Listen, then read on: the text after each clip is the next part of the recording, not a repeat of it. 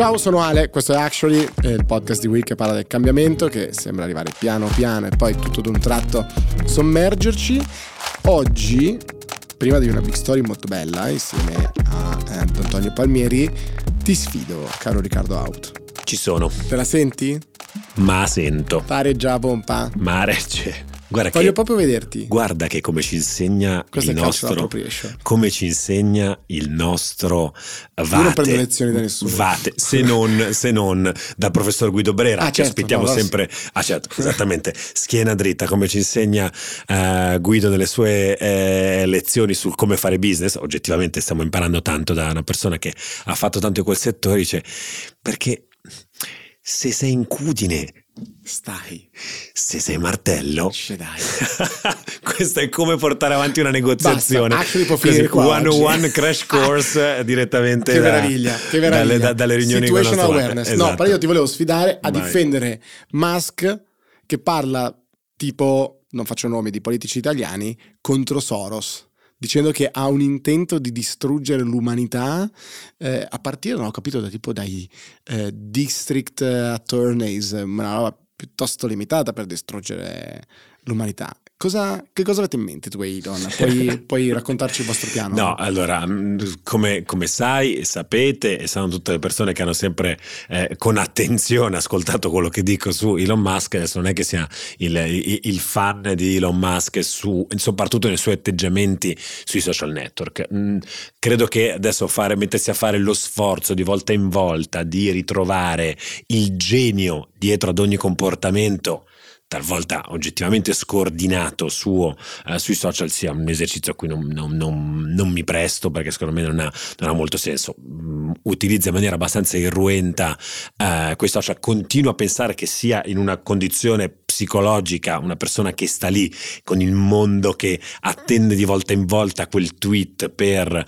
eh, confrontarci sopra, comunque non facilissima, questa non è sicuramente una giustificazione, ecco, non, non eh, efficacissimo ultimamente eh, su, su Twitter, sia eh, nel- ne- nelle teorie un po' cospirazioniste eh, su, su- su Soros, quanto nello scontro con un'altra eh, ehm, santa protettrice di questo podcast, Cara Swisher, se adesso si sono dati degli insulti un po', un po', da- un po' da ragazzini, ma che eh, lasciamo lì. In realtà nella settimana in cui eh, ha fatto una cosa che era molto attesa, che molti dicevano non l'avrebbe, non l'avrebbe eh, mai, davvero, mai davvero fatto, ovvero è arrivato il, eh, è arrivato, è arrivata la nuova CEO di Twitter, Linda Iaccarino.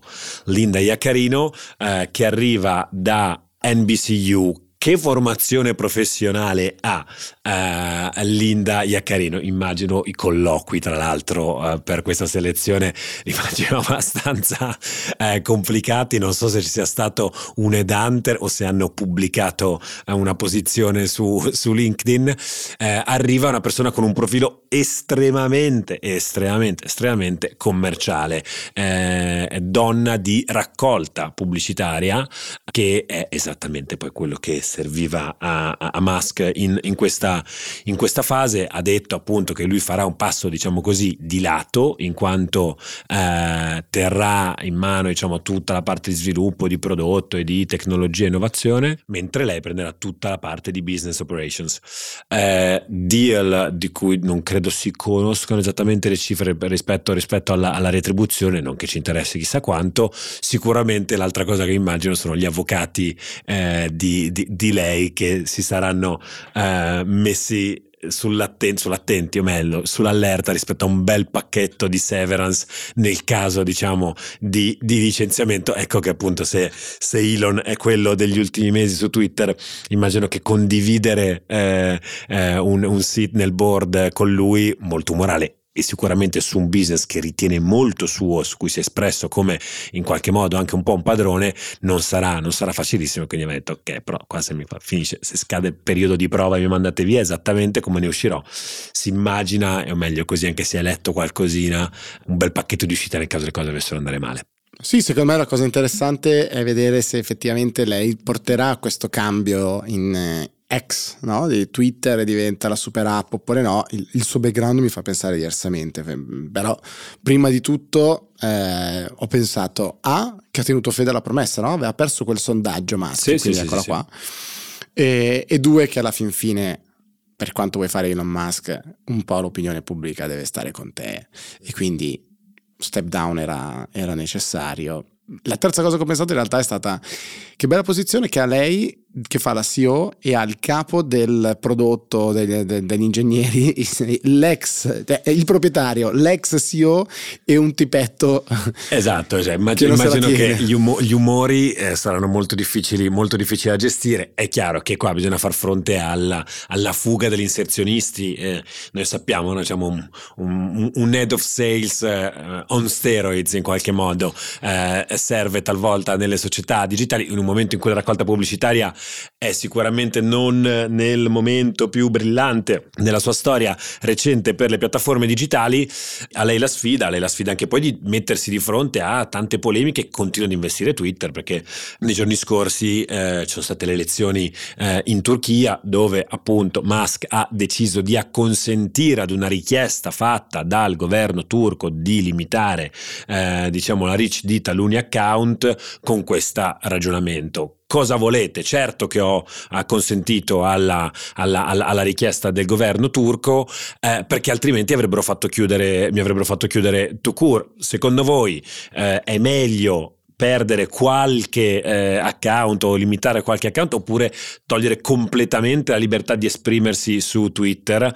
Ecco, diciamo, ragionamento che da una parte fila, dall'altra è chiaro che apre un precedente molto importante per tutti gli autocrati del mondo che oggi sanno che nel caso in cui dovessero mettersi a, a, a, a dover gestire dei profili scomodi su Twitter sanno che possono alzare il telefono e dire Elon, o anzi poi dovranno chiamare Linda, eh, volevo dirti che ci sono dei signori che mi danno fastidio, potete per favore spegnerli perché sennò spengo tutto e quindi col gioco del free speech alla fine siamo better off eh, limitando, limitando questi signori. Ecco, il precedente è abbastanza pericoloso, Linda che ti occupi solo di pubblicità, in realtà adesso ti troverai anche a gestire queste beghe perché Twitter ha questa rilevanza sociale, politica eh, in tante democrazie e non solo democrazie in giro per il mondo.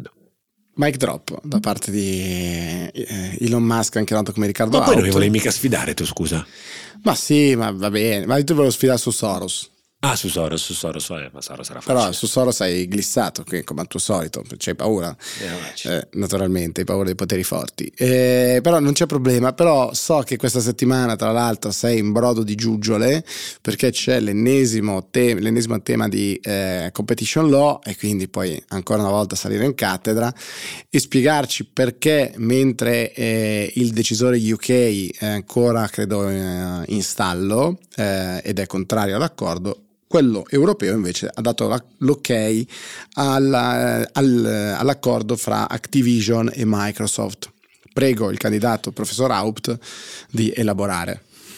Allora, eh, innanzitutto non è, che, non è, che, qua è l'angolino mio, naturalmente è una questione che eh, ci riguarda tutti molto da vicino, noi, eh, voi che ci ascoltate e anche la persona che vi siede a fianco in questo momento, mettiamola così. Ma le masse le... che si sono attivate sui temi di competition, eh, no. i movimenti dal basso. Tu, tu, eh, tu sottovaluti tant'è, pensa tutto il popolo dei gamer che non hanno eh, diritti anche loro di, aver, di, di ricevere un po' di sana informazione, ma non solo, perché dico i gamer insieme naturalmente perché al centro c'è sempre il deal eh, del, del, del, uno dei deal del secolo, perlomeno di questo secolo, eh, che è l'acquisizione di Activision Blizzard, ne abbiamo già parlato, eh, il colosso dei videogiochi, eh, tra cui il più famoso è Call of Duty, è un gioco eh, sparatutto, molto social che funziona eh, alla grande, da parte di Microsoft piccola azienda che produce cose elettroniche, tra le altre cose anche se la cavicchia ultimamente con l'intelligenza artificiale. Che cosa è successo? Che c'è stato il blocco imposto dall'autorità antitrust eh, UK che oggi opera, e questo anche l'avevamo detto, opera in maniera del tutto slegata e indipendente dall'organismo di raccordo europeo che è rappresentato dalla Commissione europea. Quindi mi spiego meglio, se c'è un caso di questa rilevanza che è rilevante per ogni Stato membro o per più di tre Stati membri, che cosa succede? Che non la gestirà la singola, la singola eh, autorità italiana, spagnola o tedesca, ma nel momento in cui questi casi hanno una soglia, eh, una dimensione, una rilevanza europea, viene tutto accentrato dalla Commissione che fa ordine, naturalmente fa ordine, perché immaginate per business di questo tipo ad avere 27 autorità che si esprimono in senso magari anche diverso le une dalle altre. Un tempo anche UK faceva parte della grande famiglia dell'antitrust eh, europeo, poi nel momento in cui sono usciti hanno deciso di prendere questa strada e quindi si perdono l'uniformità, eh, dec- si perde così l'uniformità decisionale eh, nel, nel, nel panorama europeo. UK dice no, e invece, invece, la commissione, guidata dall'altra uh, santa uh, protettrice di questo podcast, Margrethe Vestager, dice sì, dice sì per una ragione sostanzialmente di, che avevamo parzialmente anche già discusso, dice non abbiamo ravvisato uh, l'esistenza di incentivi da parte di Microsoft di limitare la licenza, quindi la licenza d'utilizzo di Call of Duty sui competitor, nello specifico Sony che produce PlayStation quindi qual era la tesi? Microsoft si compra, uh, si compra fa, una, fa una, una, fusione verticale sostanzialmente, quindi compra un soggetto che opera nel livello sottostante del mercato, si rischia, si, crea, si rischia di creare una concentrazione verticale sul mercato e a quel punto che cosa fa? compra questo player enorme sul mercato sottostante e potrebbe potenzialmente dire a quel player non vendere ai miei competitor del mercato soprastante, quindi in questo caso sarebbe Sony che ha la console PlayStation, Microsoft ha la console eh, Xbox. Che cosa, dice, che cosa dice la Commissione europea sposando la posizione di Microsoft? Dice non hanno incentivi a fare nulla di tutto ciò. Perché? Perché eh, ancora oggi la maggior parte dei profitti che derivano per esempio da Call of Duty per Activision Blizzard derivano da vendite in favore di uh, PlayStation e dice qualsiasi uh, simulazione che abbiamo fatto, anche laddove ci fosse una grande crescita del mercato sulle Xbox e quant'altro, non compenserebbe le perdite che ci sarebbero da, derivanti dalle mancate vendite in favore di, di, PlayStation. E quindi dice non abbiamo ravvisato incentivi a sufficienza per un comportamento di questo tipo e quindi andiamo avanti con naturalmente dei rimedi, i cosiddetti remedies, che sono quelli che dice ok, te lo do però con delle condizioni. Che condizioni che per esempio dovranno firmare e mantenere in essere eh, dei, degli accordi di licenza di durata decennale in favore di console, di console terze. A me piacciono molto questi, questi, quando escono questo tipo di decisioni perché denunciano appunto una, una, una grande chiarezza di, di, di, linguaggio, di linguaggio eh, tecnico e di ragionamento, quindi non c'è eh, Microsoft è grande grande cattiva, mazza, ora si compra Call of Duty e diventa il colosso di... No, entro nella logica di business, studio gli incentivi, analizzo i mercati e poi a quel punto eh, decido. Decide per tutta Europa, non per UK, questo chiaramente è un grosso tema per eh, l'azienda Microsoft e poi in generale dovranno aspettare le altre clearance in giro per il mondo, faranno andare avanti o no la fusione, da capire perché naturalmente magari non ci saranno sufficienti, sufficienti incentivi a farlo. Molto figo poi sentirti parlare come al solito di questi temi, viene fuori la passione che è alla base di Will. Prima di andare nella big story con eh, Antonio Palmieri, eh, dove parliamo di AI e dei suoi sforzi insieme alla Fondazione per il Pensiero Solido, Ricky, tu avevi degli annunci da fare. Trin trin, cingolino annunci. Eh, allora, abbiamo un bel po' di figate a cui stiamo, a cui stiamo lavorando. Um, la prima di cui vi parliamo oggi è questa challenge che lanciamo con uh, Euronix, con cui abbiamo realizzato tra l'altro Ricchi Bassetto qua alla mia destra può confermare un bellissimo podcast a tema tecnologico che si chiama uh, Connessi. Alla chiusura di questo progetto lanciamo, lanciamo una challenge, quindi eh, invitiamo uh, voi o chiunque sia interessato, i vostri amici, amici e quant'altro a portarci idee creative eh, per contrastare un fenomeno molto molto molto eh, presente nelle nostre vite penso alla mia vita ogni volta che devo buttare via qualcosa di materiale elettronico, elettrico, eh, non so cosa diavolo fare, quindi per provare a risolvere i problemi dell'e-waste. Sarà quindi un enorme brainstorming che faremo in una giornata il 26 di giugno al Talent Garden eh, qui di Milano, appunto i nostri partner Euronix, sarà presente anche Erion che è un organismo con cui collabora Euronix per provare a certificare anche i processi di smaltimento eh, dell'e-waste in palio, in palio c'è eh, una bella figata, eh, ovvero una borsa di studio per un corso eh, in business della sostenibilità all'Università di Bologna. Le candidature per partecipare eh, sono, sono, già aperte, andate, trovate tutto nel link qui eh, in descrizione. E c'è un'ulteriore ragione se vogliamo per partecipare o comunque vi dico per venire il 26 di giugno in Talent Garden, ve lo ricorderemo perché sarà anche la prima occasione per fare una Actually Night, faremo una puntata live di Actually eh, speciale di cui poi vi daremo qualche dettaglio in più andando avanti, però ecco insomma la, la, il piatto è ricco Ecco, eh, trovate le informazioni qua sotto in descrizione e direi gingolino, ci vediamo dall'altra parte.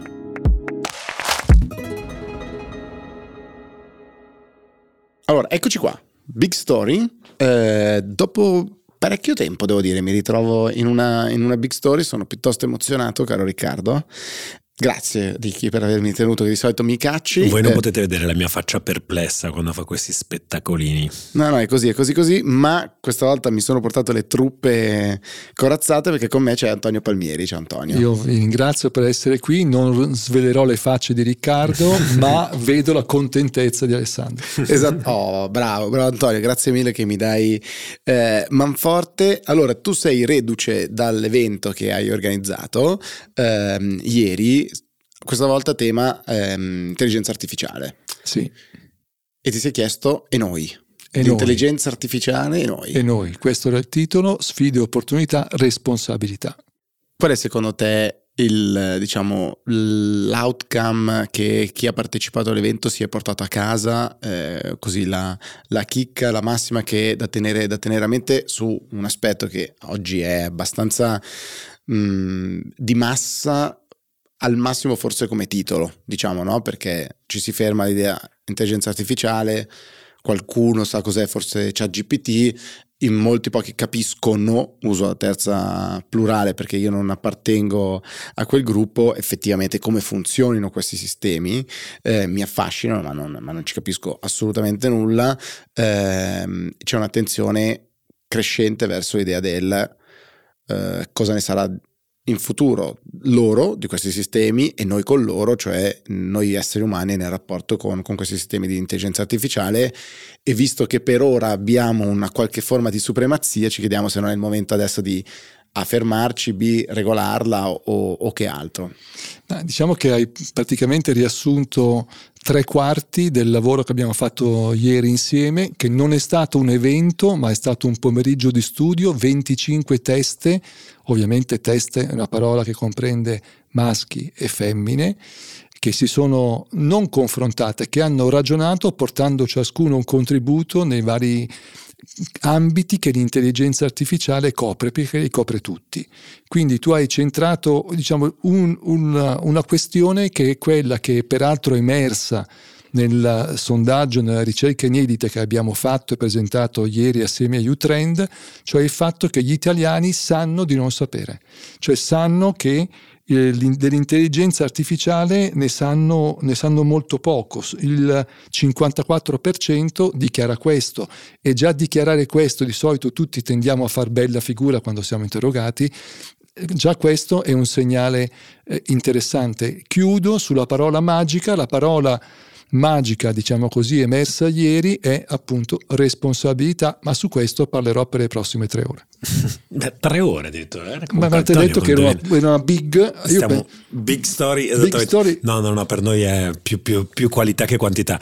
Eh, responsabilità, allora qua io da, da, da mm, vecchio, nel senso di ex eh, giurista, attacco immediatamente il significato della parola responsabilità a delle regole che la determinano con la responsabilità, perché poi ci può essere una responsabilità etico-morale eh, rispetto alle cose che si fanno, mm, un'impresa privata è difficile che ragioni in, que- in, in quella logica, nel senso che naturalmente ha, ha, pro- ha, degli incentivi naturali ad andare in una direzione, sono bravo a fare intelligenza artificiale, ne farò sempre di più, se poi anche il mercato mi conferma che questa cosa funziona, per tirarmi alle mie, per, diciamo per richiamarmi alle mie responsabilità, chiaramente serve perlomeno una, una regola diciamo, talvolta basta le regole sociali, quelle, quelle giuridiche sicuramente eh, funzionano, funzionano, meglio. C'è stata, mh, mm, l'abbiamo letto in questi giorni, questa audizione eh, negli Stati Uniti di Sam Altman di fronte al congresso.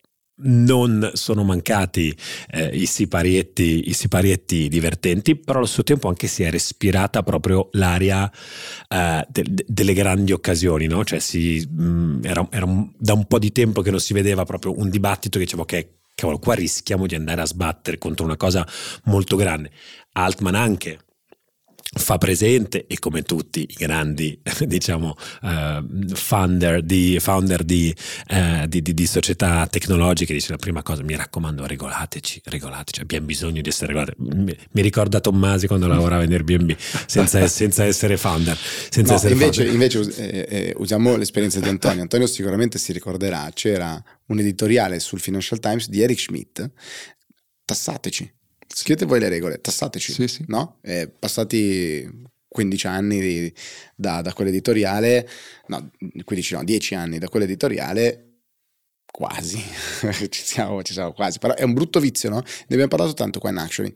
Cioè questi della Silicon Valley, questi del mondo tecnologico, sembra che si prestano i, cons- i, i comunicatori fra di loro e mm-hmm. dicono tutte le stesse frasi con lo, con lo stampino, però applicandola a, a, a eh, sistemi, a momenti troppo diversi fra di loro. Questo, questi hanno in mano una potenza inaudita, non è eh, le case in affitto o no, eh, gli articoli online, usate la parola che preferite, gigantesca e trovo spaventoso applicare proprio con lo stampino quel tipo di regime comunicativo. Cosa pensi tu Antonio? Ma penso che eh, è facile farlo anche perché eh, in Occidente eh, la politica è lenta e Europa e Stati Uniti hanno lavorato, qui attingo diciamo alla mia antica precedente esperienza parlamentare, hanno lavorato con due impostazioni completamente diverse, per cui negli Stati Uniti il lasciar fare perché non bisognava bloccare le autostrade del futuro, in Europa la tendenza a ipernormare tutto col fatto di, di un tipo di gigante dell'era digitale. E quindi un equilibrio fra queste due posizioni è sicuramente auspicabile.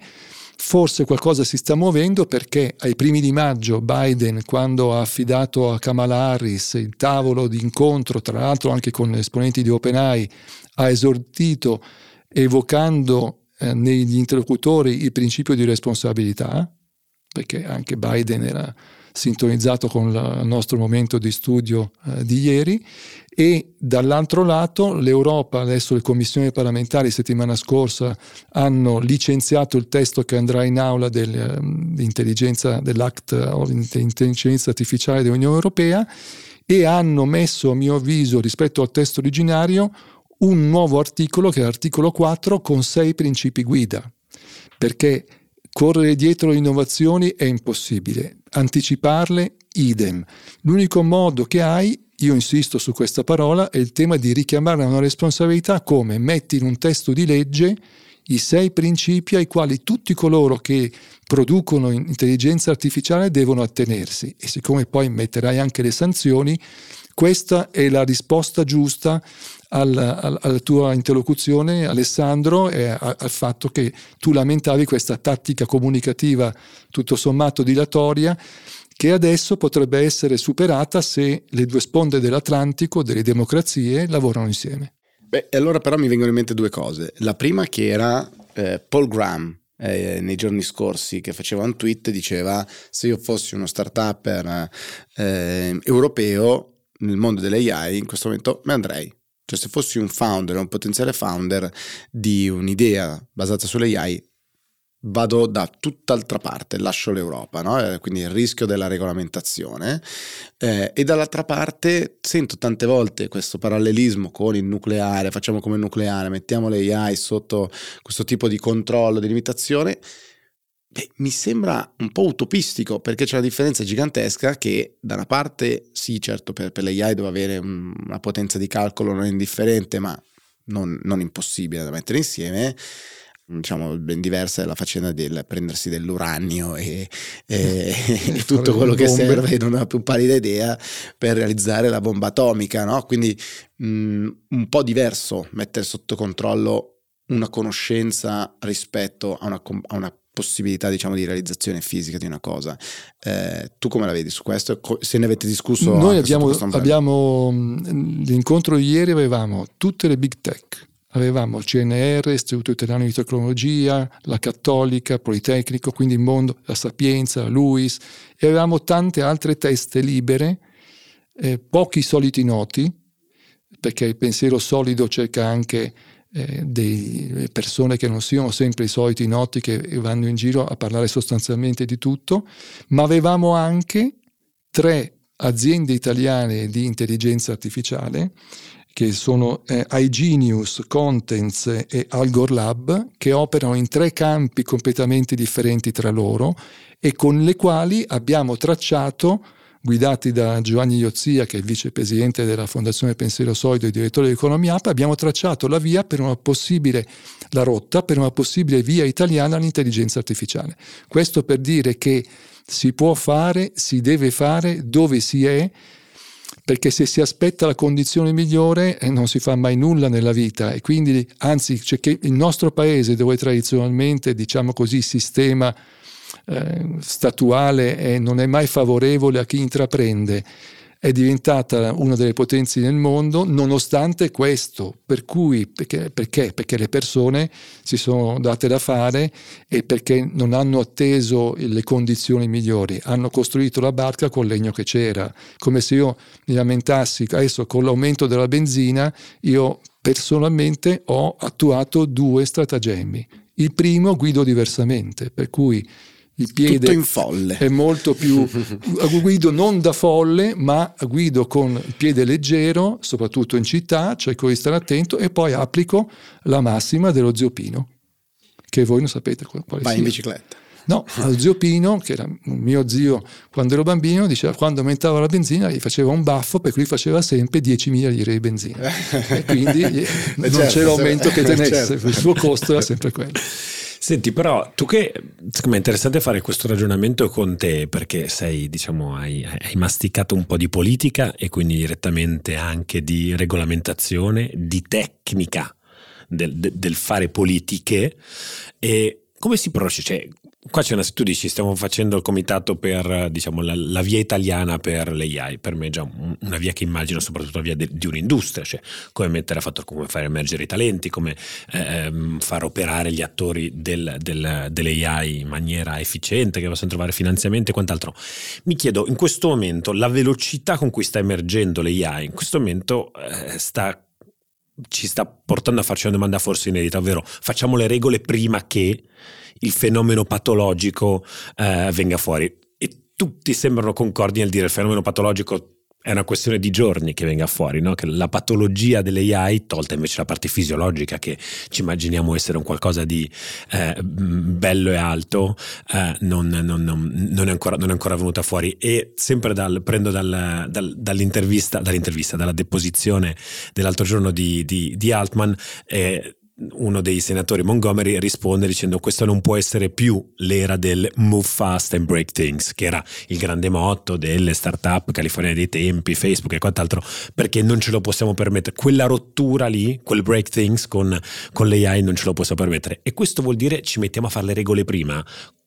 come si scrivono le regole per l'AI quando ancora di settimana in settimana non sappiamo che faccia avrà l'AI di settimana prossima perché adesso è partito Bard eh, in Google e tutti dicono ChatGPT dategli ancora qualche settimana che sembra che invece Google stia tirando fuori tutto il suo potenziale sul motore di ricerca ed è di nuovo una nuova frontiera. Che vogliono fare le regole Innanzitutto, beh, come attirare delle competenze per fare quelle regole, perché capirci qualcosa è davvero complicato. Però poi è proprio una questione di tempistica, cioè diciamo pure che fossimo tutti d'accordo con dire ok, bisogna regolamentare. Come si fa? Come si parte? Per questo apprezzo il, questo articolo 4 della legge europea, della nascente legge europea, che eh, indica sei principi, sei principi generali, quindi possono apparire generici, tipo rispettare la privacy, usare bene i dati dei cittadini, ma non lo sono perché ti danno le pietre miliari rispetto alle quali poi tu Stato, Unione Europea può intervenire rispetto al singolo interlocutore perché certamente l'intenzione è quella di cercare di anticipare e non trovarci nella situazione nella quale siamo adesso con, con, i social, con tutto quello che è successo in, in questi tumultuosi ultimi 25, quasi 30 anni oramai. Per cui l'ambizione è quella di tentare di arrivare prima, anche perché poi per due motivi. Uno, se volete, collaterale. Il fatto che non ne parliamo tanto in questi mesi noi come Fondazione Pensiero Soido ci siamo tuffati in questa attività anche perché quello che abbiamo fatto ieri non è uno spot, è un calcio d'inizio di un lavoro che continuerà nelle prossime settimane, nei mesi a venire, fino alla seconda edizione di intelligenza artificiale in noi nel maggio 2024. Ma tutti siamo qui a parlarne da settimane e da mesi perché? Perché chat ha toccato i giornalisti. La, è entrato qui un amico che lavora qui da voi a Win mi ha chiesto ah, cosa fai? Ah, intelligenza artificiale, ah, bello. E ma, qui sono a rischio. Io ho detto no, perché tu sei bravo. Allora, il punto vero è che da un lato l'intelligenza artificiale generativa e conversazionale, perché questi sono i due aggettivi senza i quali ci disorientiamo, perché l'intelligenza artificiale è già dappertutto, nelle nostre auto, nei nostri smartphone, da anni, anni, anni, anni. Allora, ma è questa che è diventata pericolosa perché i giornalisti, ricorderete l'articolo di Federico Fubini in prima pagina sul Corriere due mesi fa, che dice ho fatto un esperimento con ChatGPT e ha vinto lui. Poi in realtà nel pezzo diceva ha vinto lui perché in pochi istanti mi ha dato un semilavorato, però al quale mancavano A la mia conoscenza delle fonti dirette, B, la mia esperienza reale delle situazioni che avevo chiesto di commentare, C, la mia competenza nel quadro insieme della geopolitica. E, e, e, tu ci credi? Posso, posso, posso provare a, a, mettere un po' di pepe qua in mezzo? Ma mettiamo. Ti, ti, sfido su, su, due cose. Ti sfido, ti, ti volevo ascoltare la tua opinione su due cose. La prima su questo, cioè non è solo una, anzi allora sono tre. Uno, non pensi che sia solo una questione di tempo migliorare il, il, miglioramento tecnologico di questi sistemi e a quel punto diventeranno più bravi anche di noi, anche forse di Federico Fubini. Due, un confirmation bias, chiamiamolo così, nel senso che noi tutti leggiamo e diciamo sì, ma io quasi, quasi come l'avrei quasi però sai ci ho dovuto mettere mano. Però è quello che dico a tutti i collaboratori quando mi portano una, una presentazione, era un buon lavoro, però ci ho messo le mani io forse andava bene anche senza che io ci mettessi quel, quel, fiorellino. E da ultimo, non voglio farti litigare naturalmente con nessuno, tantomeno con il garante privacy, ma non hai paura che da questi principi che tu dicevi, da un approccio legislativo, alla fine non se ne esca sempre con delle soluzioni che rischiano quantomeno di essere più amministrative, burocratiche che altro. Penso a quel pop-up che ha risolto la diatriba ChatGPT contro garante privacy italiano. Adesso, come ovunque, dico, fingo di aver accettato, letto e capito termini e condizioni. Purtroppo eh, sono, ho più di 13 anni e quindi lì, lì, almeno dico la verità, diciamo, e va avanti, no? Però non, non, non temi queste, queste Allora, queste comincio da qui. Eh, Guido Scorza ha chiuso ieri i nostri lavori e ha indicato chiaramente, giustamente, la sua prospettiva però il tema ci riporta sempre alla parola responsabilità. Io credo che chi fa intelligenza artificiale generativa conversazionale deve assumersi l'onere di una responsabilità sociale allargata, chiamiamola così.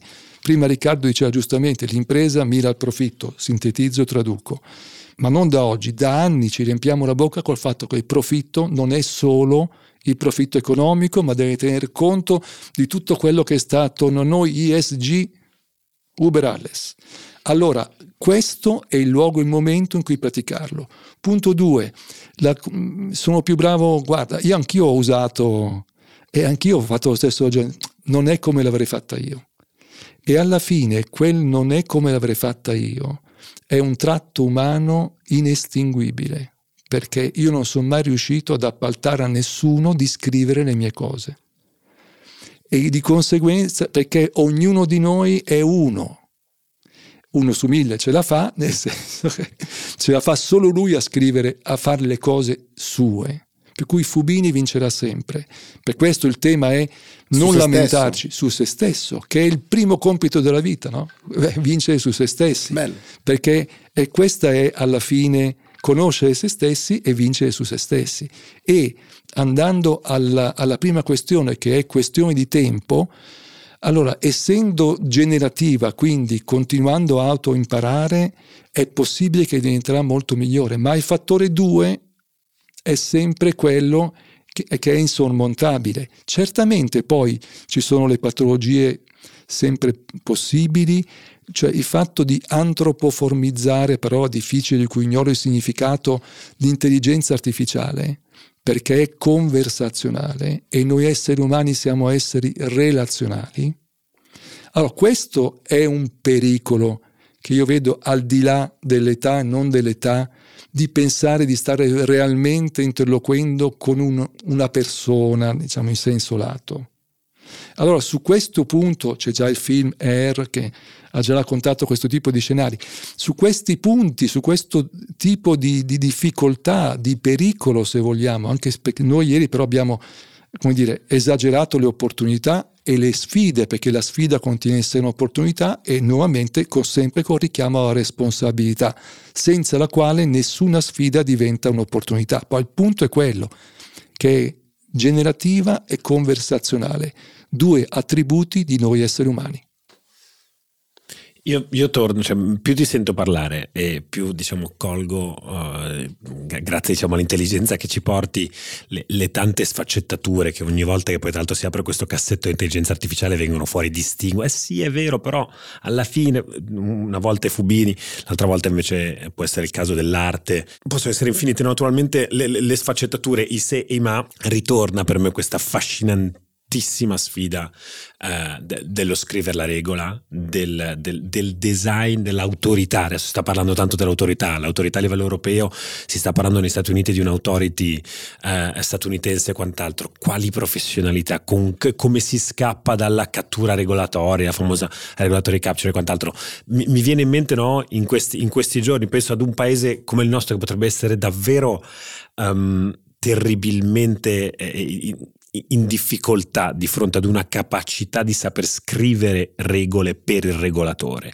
Pensiamo, no, adesso abbiamo avuto queste piccole baruffe su, sulla RAI e quant'altro. Immaginate quando si inizia a parlare di spoil system su, su intelligenza artificiale, invece qua davvero ci sono libri libri, volumi, che erano quelli che, da cui mi appassionavo io ai tempi quando facevo il dottorato, su proprio come strutturare queste autorità al fine che abbiano anche no, degli anticorpi che le permettano di andare avanti, di guardare a lungo periodo, di entrare nel tecnico, le retribuzioni delle persone che ci lavorano dentro, perché c'è tutta l'enorme sfida che noi ripetiamo sempre della concorrenza concorrenza con il settore privato, un settore privato che oggi palesemente per competenze di questo tipo è pronto a pagare eh, cifre, cifre, importantissime.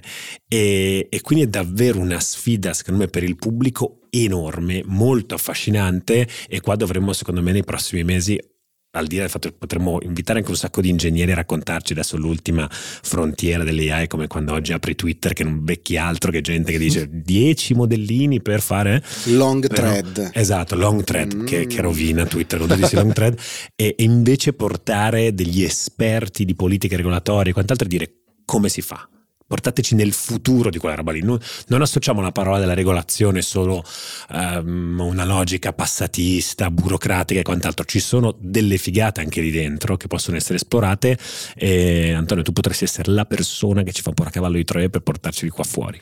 Ma io sono a vostra disposizione, mi sopravvalutate, ma è sempre meglio essere sopravvalutati che disprezzati, e quindi posso solo abbracciarvi solidamente col mio pensiero.